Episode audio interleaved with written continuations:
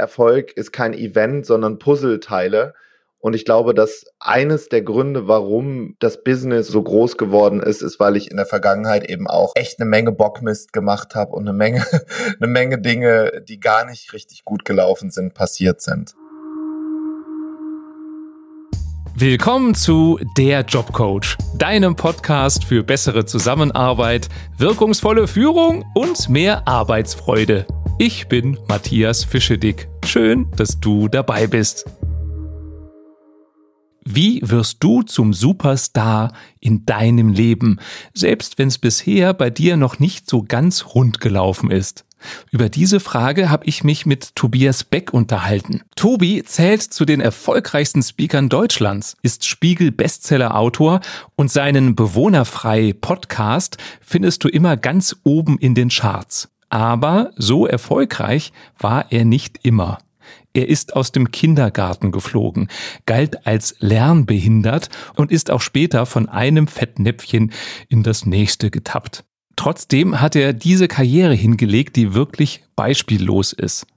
Und deswegen ist er der ideale Gesprächspartner, um zu lernen, wie du trotz aller Umstände auf deine Art erfolgreich werden kannst. Und jetzt geht's los. Hallo Tobi, willkommen in meinem Podcast. Hallo, vielen Dank für die Einladung.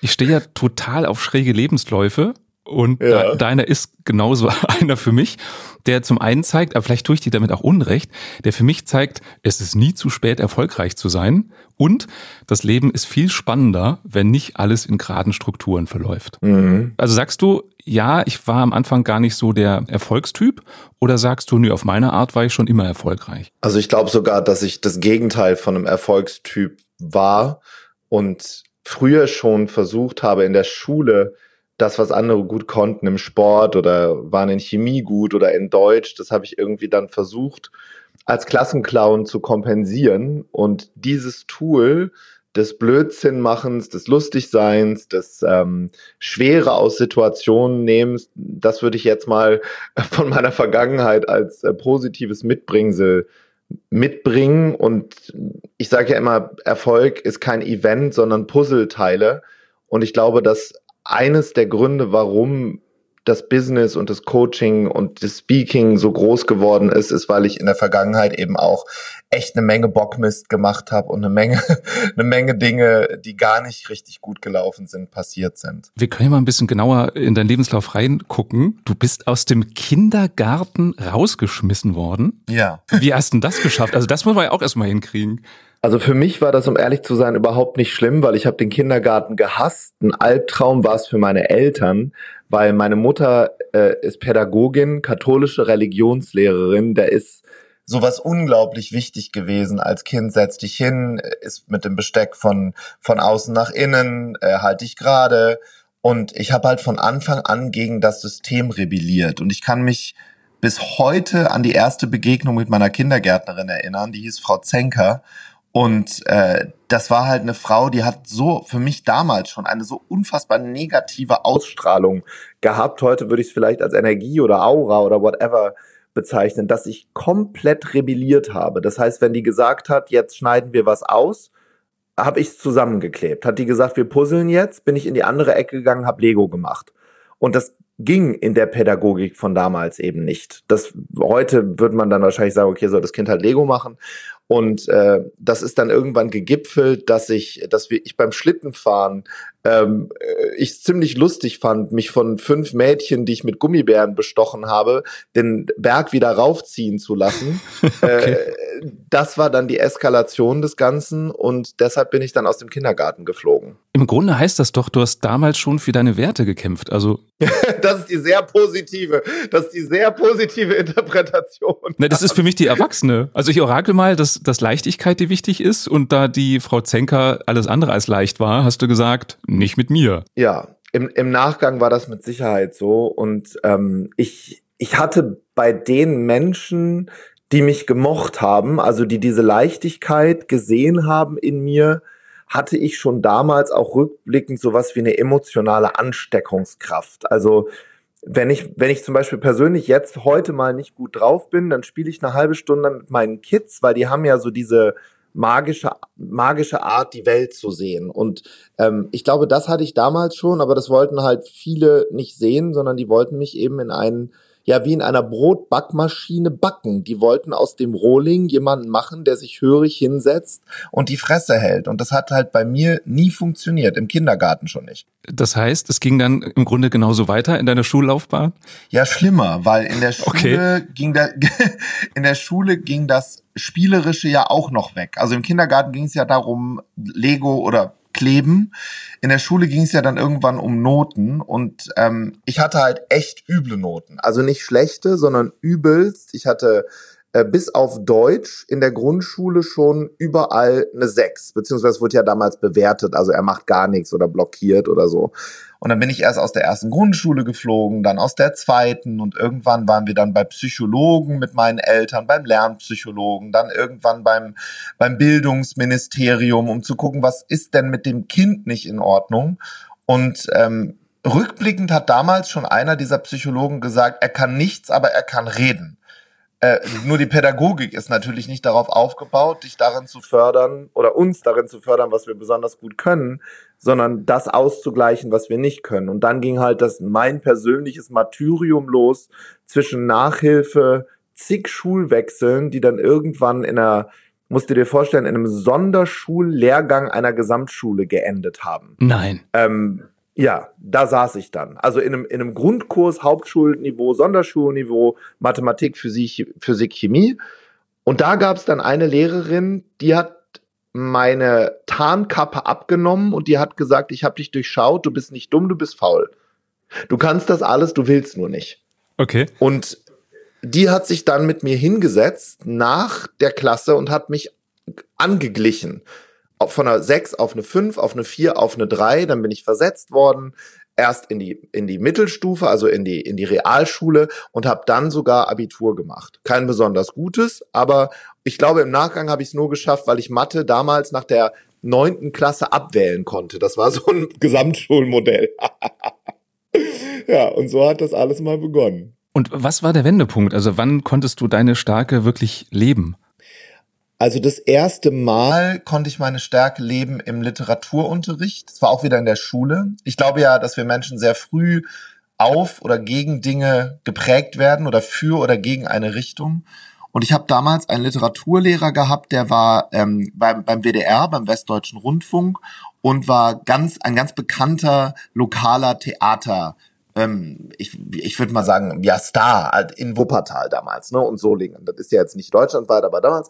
Und dann haben wir mit der Schule Theater gespielt und dort habe ich einen alten Mann ähm, repräsentiert oder gespielt, der auf sein Leben zurückblickt. Und ich kann mich daran erinnern, dass ich so in die Rolle reingegangen bin. Jetzt kommt das Positive einer Gesamtschule, die hat immer ganz viele Schüler, über tausend, und die saßen alle in der Aula und da haben ein paar hundert von begonnen zu weinen, als ich die Geschichte von diesem Mann erzählt habe. Und dann bin ich hinter die Bühne gekommen und dann hat er zu mir gesagt, eines Tages wirst du vor Tausenden von Menschen reden. Hast du es damals schon geglaubt, dass das so kommen wird? Nein, nein. Du, ich hatte, ich hatte ein Selbstwertgefühl unterhalb einer Türschwelle.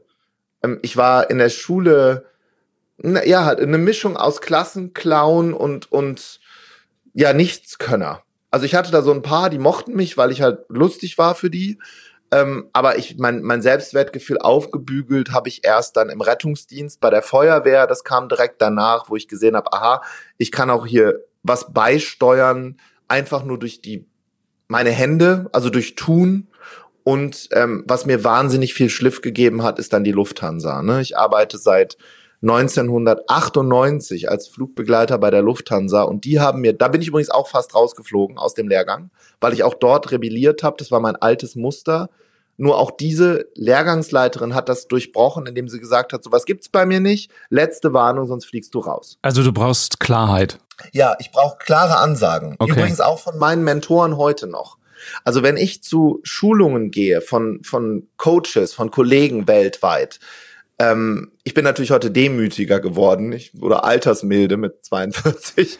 Aber ähm, ich hab, ich war halt immer schon so ein kleiner Rebell und wenn mir da eine klare Ansage gemacht wird, was mir bei Lufthansa unglaublich gut getan hat, dieses Dienen, weißt du, dieses nachts mit 18, 19 Jahren, wenn mir jemand sagt, so, es ist jetzt, deine innere Uhr ist drei Uhr nachts, wir fliegen jetzt aber noch acht Stunden, äh, du bedienst jetzt hier Leute, du, du, du, du, du dienst.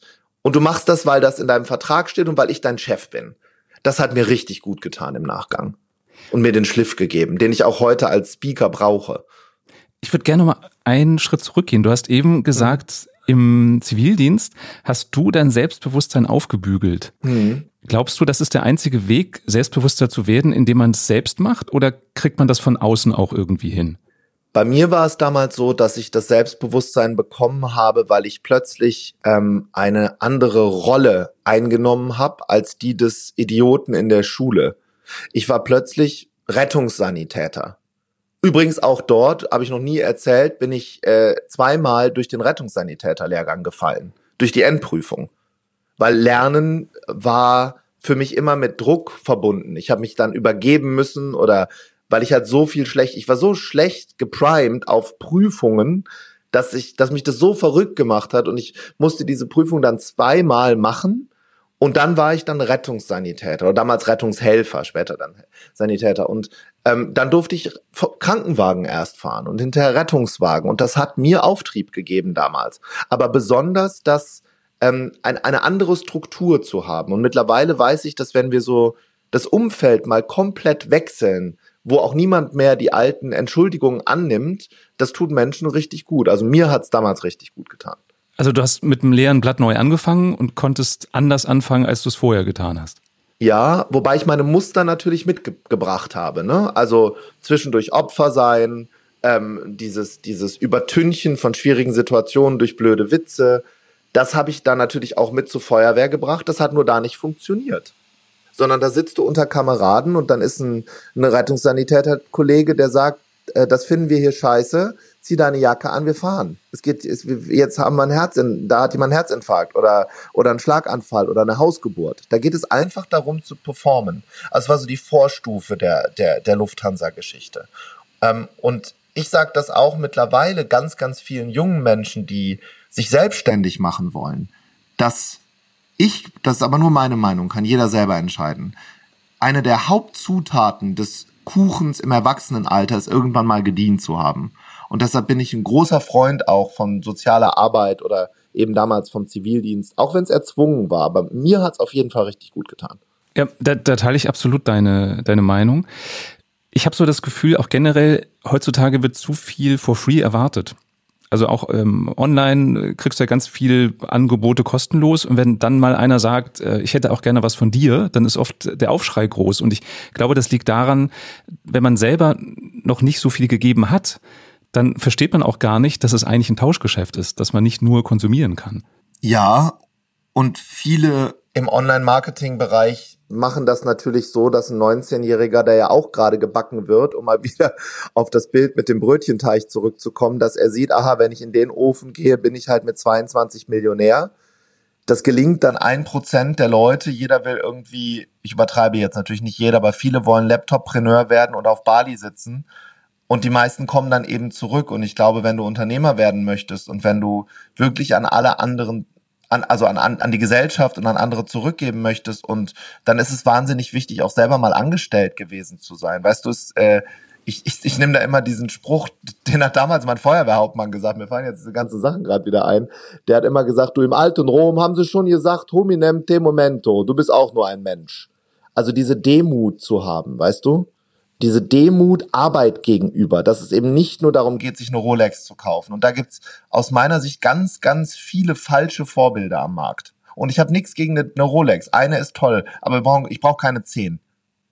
Und für mich ist immer die Frage wichtig, will ich wirklich die Rolex oder glaube ich, ich muss die haben, damit ich anerkannt werde?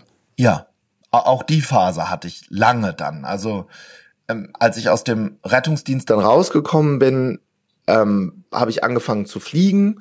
Das mache ich bis heute. Das ist das, was mir wirklich diese Bo obwohl ich fliege, gibt mir das ganz viel Bodenhaftung. Also das, da würde ich gerne einhaken. Das hat mich total ja. überrascht. Finanziell müsstest du es ja gar nicht mehr. Du machst es trotzdem. Warum fliegst du immer noch? Ja, das ist für viele sehr schwer nachvollziehbar. Ähm, ich habe mich damals gerade in meinen Zwanzigern in die Lufthansa verliebt, in das, was die mir gegeben haben. Die haben mir die Möglichkeit gegeben, mich auszuleben, Fremdsprachen zu erlernen. Die haben damals, als mich wirklich noch niemand kannte, Bühne gegeben, unter anderem auch. Ich habe damals in der PR-Abteilung äh, moderieren dürfen, große Veranstaltungen und diese, diese, diese Zugehörigkeit von etwas, was größer ist als ich, also so eine große Firma, ähm, das tut mir heute in meinem, unge in meinem eher ungeordneten Leben ähm, als Speaker und Trainer rein, raus, so viele Menschen, Tausende und da wird dir dann der Tee gebracht und hätten sie gern noch Caesar Dressing auf dem auf, auf ihrem auf ihrem Salat und, okay. und äh, äh, also wo ich da von hinten bis vorne irgendwie äh, betüttelt werde, ähm, da gibt mir die Lufthansa wirklich die Bodenhaftung, da bin ich eine Personalnummer und für mich ist es ganz schwer, Mentoren zuzuhören, die nicht in meinen Schuhen laufen. Weißt du, was ich damit meine? Ja, also du, du willst praktisch noch in dem Bereich arbeiten, in dem auch deine Kunden ähm, tätig sind, so dass du nicht einen Höhenflug kriegst, sondern diese Bodenhaftung, wie du beschreibst, auch behältst. So habe ich es gerade verstanden. G genau. Und, und wenn ich mir zum Beispiel Mentoren aussuche, wenn ich in eine Speaker-Ausbildung gehe, als Beispiel, was ich in den letzten sechs Jahren ganz intensiv gemacht habe, bei den Größten der Welt zu lernen, habe ich immer geguckt, okay, was macht der wirklich? Bringt der nur Speaken bei oder hat der auch große Kunden? Weil da gibt's viele, die, die sagen halt, ich bringe dir das bei, wie das geht, aber sie machen das selber nicht. Und ich habe dann eben äh, Mentoren gefunden, bei denen ich mir, und da bin ich auch eine kleine Eule dann oder, oder eine, eine, ein sehr hartnäckiger Mensch, ich habe mir dann Referenzkunden schicken lassen. Und da war einer, der hatte Singapore Airlines, Vidal Sassoon, Bella, äh, große und da habe ich gesagt, naja, okay, da wird da wird wohl irgendwas dran sein und da bin ich hingefahren okay. und nicht zu den Vieren, die halt äh, Schaum schlagen und sagen, wie toll sie sind. Am Ende des Tages zählt halt ja das Resultat. Ne? Das finde ich aktuell ähm, so extrem bei diesen ganzen Social Media Marketing Leuten, die dir wahrscheinlich auch ständig schreiben und wenn du dann auf deren Instagram-Profil gehst und siehst, die haben 20 Follower, dann weißt du auch, was los ist. Ja, vor, vor allem, ich, ich sage halt immer, das brauchst du gar nicht. Und das ist halt auch so eine Message an, an viele junge Leute, wenn wir in die Historie nochmal reingehen. Ich habe ich hab erstmal dann, bin ich dem schnöden Mammon hinterhergelaufen, habe dann Vertrieb gemacht, ähm, während der Fliegerei, während des Studiums, äh, bin habe ich äh, Multilevel Marketing gemacht. Multilevel Marketing finde ich immer noch super als Einstieg ins Geschäftsleben. Hab auch dort die höchste Position erreicht, war Vizepräsident eines riesigen Vertriebes mit Mitte 20, hab Geld verdient schubkarrenweise. Das hat mich nur damals zu einem Arschloch werden lassen. Also es ging mir nur noch darum ab einem Punkt, weil ich habe dann gedacht, aha, guck mal, plötzlich bekomme ich Aufmerksamkeit andere Frauen, Mädels haben sich für mich interessiert. Ähm, ich habe das total vermischt, Glück und und und Spaß, weißt du? Ja. Ich habe gedacht, Spaß ist jetzt Glück.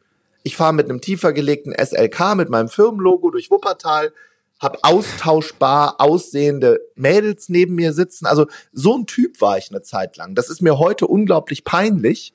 Gleichzeitig verstehe ich junge Leute, die das haben wollen, weil diese Sucht nach Spaß wird irgendwann immer größer. Dummerweise ist das eben nicht Glück, sondern Glück ist der, ist der Moment, wenn es dann dunkel ist und wenn es von innen nach außen kommt, anstatt von außen nach innen. Aber das musste ich halt erstmal lernen.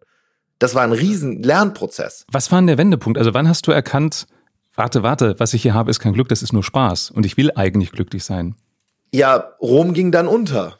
Also Achtung vor der Arroganz des Erfolges. Das Universum oder an was wir auch immer glauben, hat dann damals diesen Vertrieb zusammenbrechen lassen und ich bin dann wieder ins Kinderzimmer meiner Eltern eingezogen. Wow. Und äh, dann habe ich erstmal all diese Tools, die ich vorher auch in der Persönlichkeitsentwicklung gelernt habe, aber eben nur für mich eingesetzt habe, um Geld zu verdienen, etc., etc., die haben dann nicht mehr funktioniert, sondern ich habe dann erstmal gelitten. Ich habe da gelegen und mich selbst bemitleidet. Jetzt muss ich wiederum sagen, danke Lufthansa, weil die, das war die waren auch wie in der Zeit da, weißt du, ich hatte immer ein Einkommen. Kein großes dann, aber ich hatte immer noch meinen mein Flugbegleitergehalt. Das, das habe ich auch, Gott sei Dank, auch damals während meines Höhenfluges im Vertrieb äh, weitergemacht. Und ich habe damals äh, auch nicht das ganze Geld verprasst, sondern habe dann die, die ersten Immobilien gekauft, das angelegt.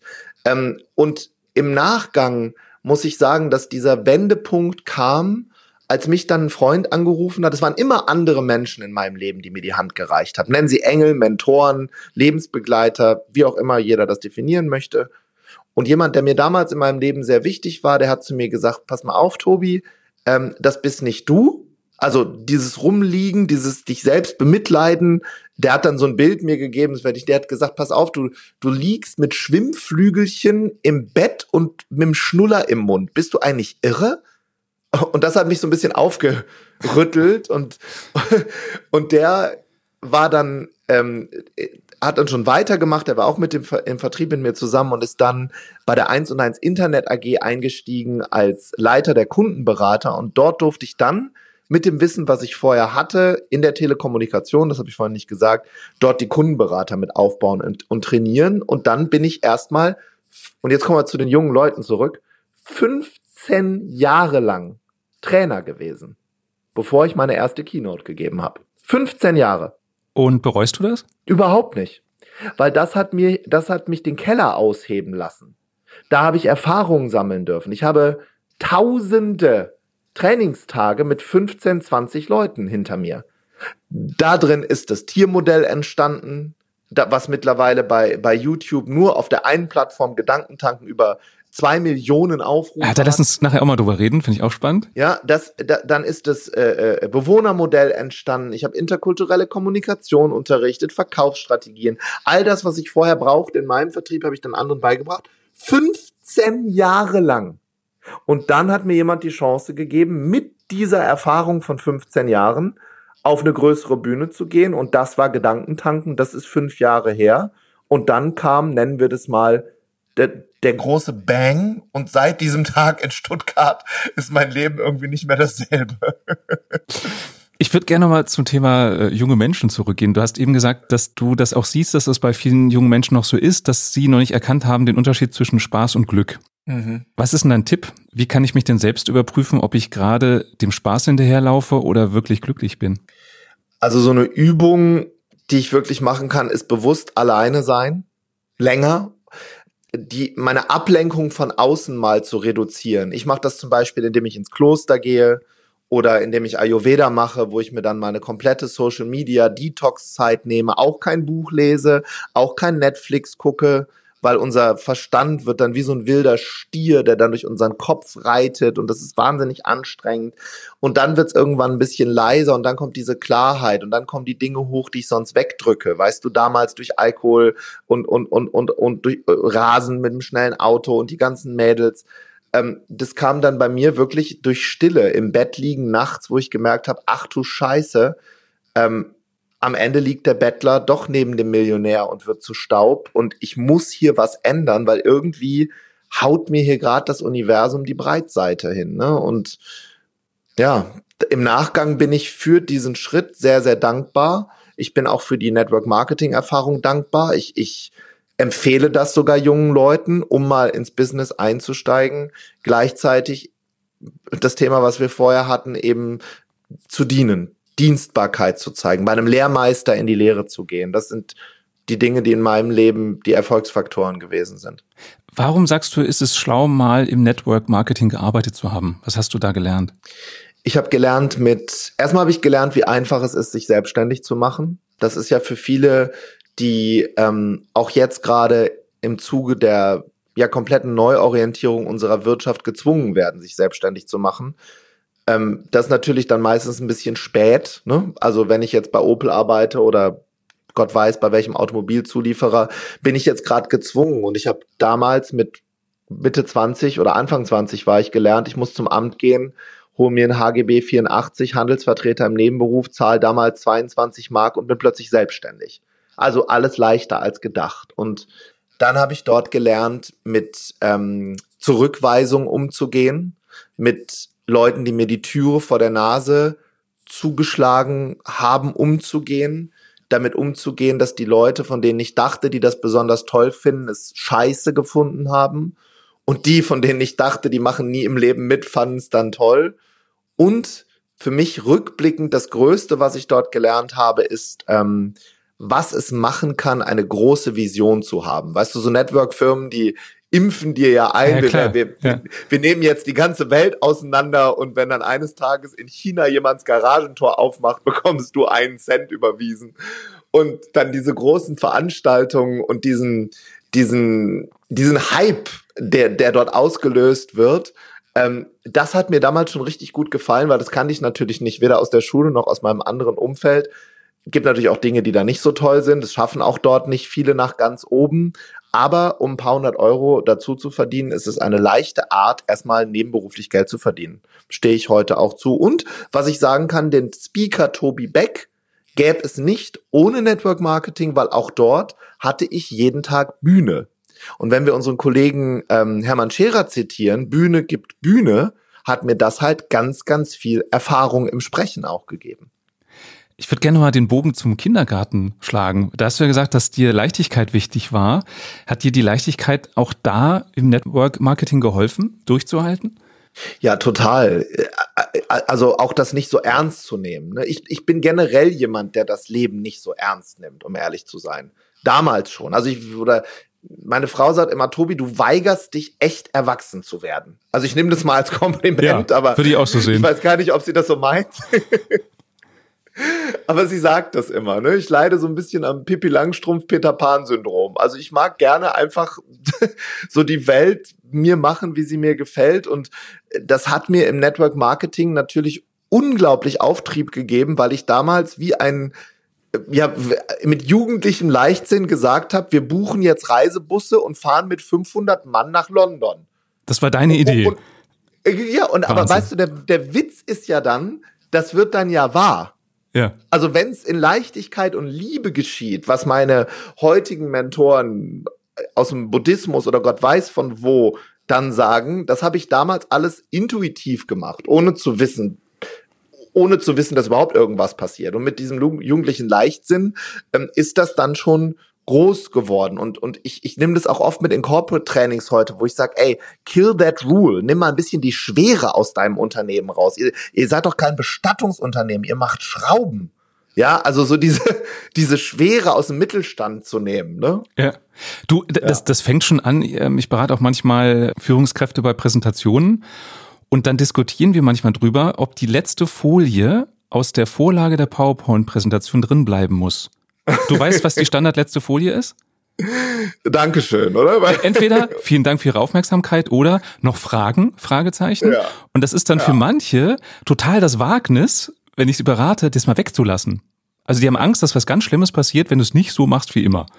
Ja, und, und ich, also ich, ich habe da eine, kann ich vielleicht eine kurze Story teilen, als Gerne. ich dann eben be, be, begonnen habe, dann auch eben in diesen 15 Jahren Training kann ich mich an einen großen Bekleidungsmittelhersteller erinnern. Ich will jetzt mal den Namen nicht sagen hier.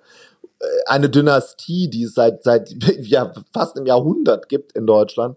Und die hatten ein Problem, dass der, einer deren, der Inhaber, der war sehr unbeliebt bei den Mitarbeitern ähm, das war so ein bisschen wie früher, so ein Patriarch, ne? Da haben sich dann die Mitarbeiter links und rechts gegen die Wand geschmissen, wenn der da durchlief. Oh. Also ich übertreibe jetzt, aber so ein bisschen. Da habe ich gesagt, wie wäre das denn, wenn ihr bei der Weihnachtsfeier mal eure Familiengeschichte teilt? Dass ihr euch mal verletzbar macht, anstatt eine PowerPoint-Schlacht zu veranstalten. Wenn ihr tausend eurer internen Mitarbeiter in der Halle habt, wäre das nicht eine Chance, dass ihr mal die Pünktchen, Pünktchen Weihnachtsgeschichte erzählt? Nein, das können wir nicht machen, sind die nicht gewöhnt. Nach einem halben Jahr Betteln haben sie es gemacht und haben die Geschichte erzählt, wie der Großvater mit dem ersten Mantel aus Italien nach Deutschland gelaufen ist und den dann im Wohnzimmer präsentiert hat. Und es ist genau das passiert, was, was ich mir so erhofft hatte, dass da Tränen geflossen sind. Auf der Bühne von den Inhabern der Firma und vor allem von den Leuten, die im Publikum saßen, die mit allen gerechnet hätten, aber nicht, dass sich da mal jemand nackt macht. Und das hatte eine Folge, dass sie weniger Krankmeldungen hatten, dass die ganzen äh, Mitarbeiter Zufriedenheitswerte nach oben gegangen sind. Das ist genau das Gegenteil von dem, was wir oft denken. Ne? Wenn wir uns mal ein bisschen nackt machen und verletzbar ja. zeigen, finden uns die Leute super. Das erlebe ich oft in Unternehmen. Da wird viel Geld in Marketing, in tolle Broschüren investiert. Und dabei ist es eigentlich so einfach, ne? wenn du authentisch bist. Aber dazu musst du ja auch erstmal bei dir selber hinschauen, um rauszufinden, wer sind wir eigentlich? Genau, und ich glaube, das ist jetzt gerade auch sowas, eine Message an viele Männer, die hier zuhören, weil Frauen machen das schon oft intuitiv richtig dieses Öffnen des Herzens vor Menschen, das klingt jetzt sehr spirituell für einige schon, ist es aber gar nicht. Das ist dann der Grund, warum der Mitarbeiter länger arbeitet. Das ist doch nicht, weil er 2,80 Euro extra bekommt pro Stunde, weil er Nachtschicht macht. Daran glaube ich nicht. Gerade die Generation Z, denen ist das alles egal. Ähm, da musst du so werden. Ne? Und es reicht halt eben heute zu nicht mehr etwas besser, besser zu wissen, sondern eben zu wissen, wie. Und das ist, indem ich schaffe, mich verletzbar zu zeigen vor anderen. Und für mich gibt es so eine Grundregel, die heißt, Vertrauen ist ein Vorschussgeschäft. Also wenn ich mich öffne, dann zeige ich dem anderen, ja, ich vertraue dir. Du könntest mich jetzt verletzen, aber ich vertraue dir. Und wenn ich mich öffne, steigt die Wahrscheinlichkeit, dass der andere sich auch öffnet. Und deswegen kann ich mir vorstellen, in deinem Fall mit dem Bekleidungsunternehmen, dass vielleicht auch Mitarbeiter dann auf einmal mit Sorgen und Nöten viel offener umgegangen sind, die sie haben, weil sich das vorher nicht getraut haben, haben sie durch diese Rede Vertrauen geschöpft und haben sich selber geöffnet. Ja, 100 kann ich 100 Prozent unterschreiben. Und das ist, das ist das, was ich auch bei jeder Keynote mache und merke, je mehr ich einfach normal rede, wie der Wuppertaler Jungen, desto besser funktioniert es halt auch. Ne? Ja, wenn du dich nicht verstellst. Und, und, da, und, und weißt du, und das Ganze eben auch gemischt damit, jetzt kommen wir wieder in die Rettungswagenzeit ähm, zurück. Ich brauche keine Entschuldigung dafür, um mich gut zu fühlen. Also ich habe da so viele Leute äh, gesehen in diesem Rettungswagen, die sind dort krepiert vor mir. Äh, und das hat mir so ein bisschen die, die Leichtigkeit gegeben, auch wenn es mir gut geht, das zu zeigen. Und wenn ich mit Luftballons rumwerfen will, dann mache ich das eben wie ein kleiner Junge. Auch wenn das bei einigen aufstößt, weil ich, ich, dafür brauche ich keine Entschuldigung, weißt du, indem ich einfach Erwartung gegen Dankbarkeit tausche, einfach da zu sein als Speaker. Und, und, und wenn, da, wenn die das merken, so mit dieser Leichtigkeit, dann das funktioniert auch oft gut. Ist es bei dir auch so, dass du dich manchmal wie so ein Erlauber fühlst? Weißt du, was ich meine damit? Ja. Ja, das Licht ist natürlich in unserer Kultur verankert. Ne? Jetzt ist Karneval, rote Nase auf, jetzt darfst du Spaß haben. Südkurve, Fußballstadion, jetzt grölen wir mal miteinander. Nachher hauen wir uns wieder die Fresse ja. ein. Also genau, Erlauber. Erlauber auch in einer Firma mal Dinge anzusprechen, die keiner hören will. Ja. Erlaube dem Nachbarn, dem CEO neben mir mal ein High Five zu geben. Erlaube mit dem CEO in der ersten Reihe Blödsinn zu machen vor seiner Mannschaft. Ähm, und das ist noch nie in die Hose gegangen. Das finde ich gerade total spannend, weil bei, meine Erfahrung ist genauso. Ich sehe mich als Speaker als hofnah.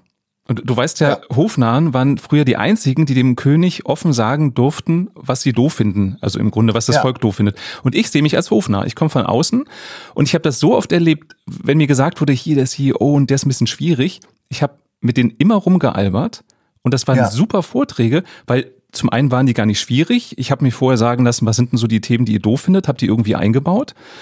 Und das hat eine unheimliche Leichtigkeit bekommen, weil ich eben so unverblümt damit umgegangen bin wenn es eben deine, deine Grundemotion ist. Ne? Also wenn ich mir deine Programme angucke, äh, Überleben unter Kollegen und all diese tollen Dinge, da ist ja die Grundemotion Humor.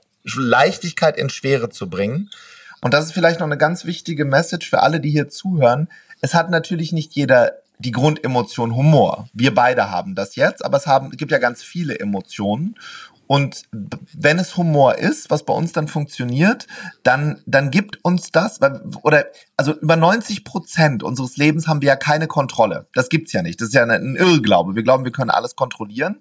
Ich weiß aber, was funktioniert auf der Bühne jetzt in dem Fall oder mit dem CEO. Und das ist Humor, weil das ist mein Zuhause. Und immer wenn ich versuche, mich zu verstellen, wenn ich zum Beispiel in einer Firma bin, wo jetzt alle anders sind als ich und ich versuche jetzt besonders sachlich zu sein oder mich besonders fundiert auszudrücken, besonders akademisch, weil da jetzt nur Chefärzte vor mir sitzen, das geht immer in die Hose. Immer. Ja, weil du nicht in deiner Kraft bist. Ja. Genau, das kann nicht funktionieren. Teil 2 meines Gesprächs mit Tobi Beck hörst du in Folge 42, die auch schon online ist.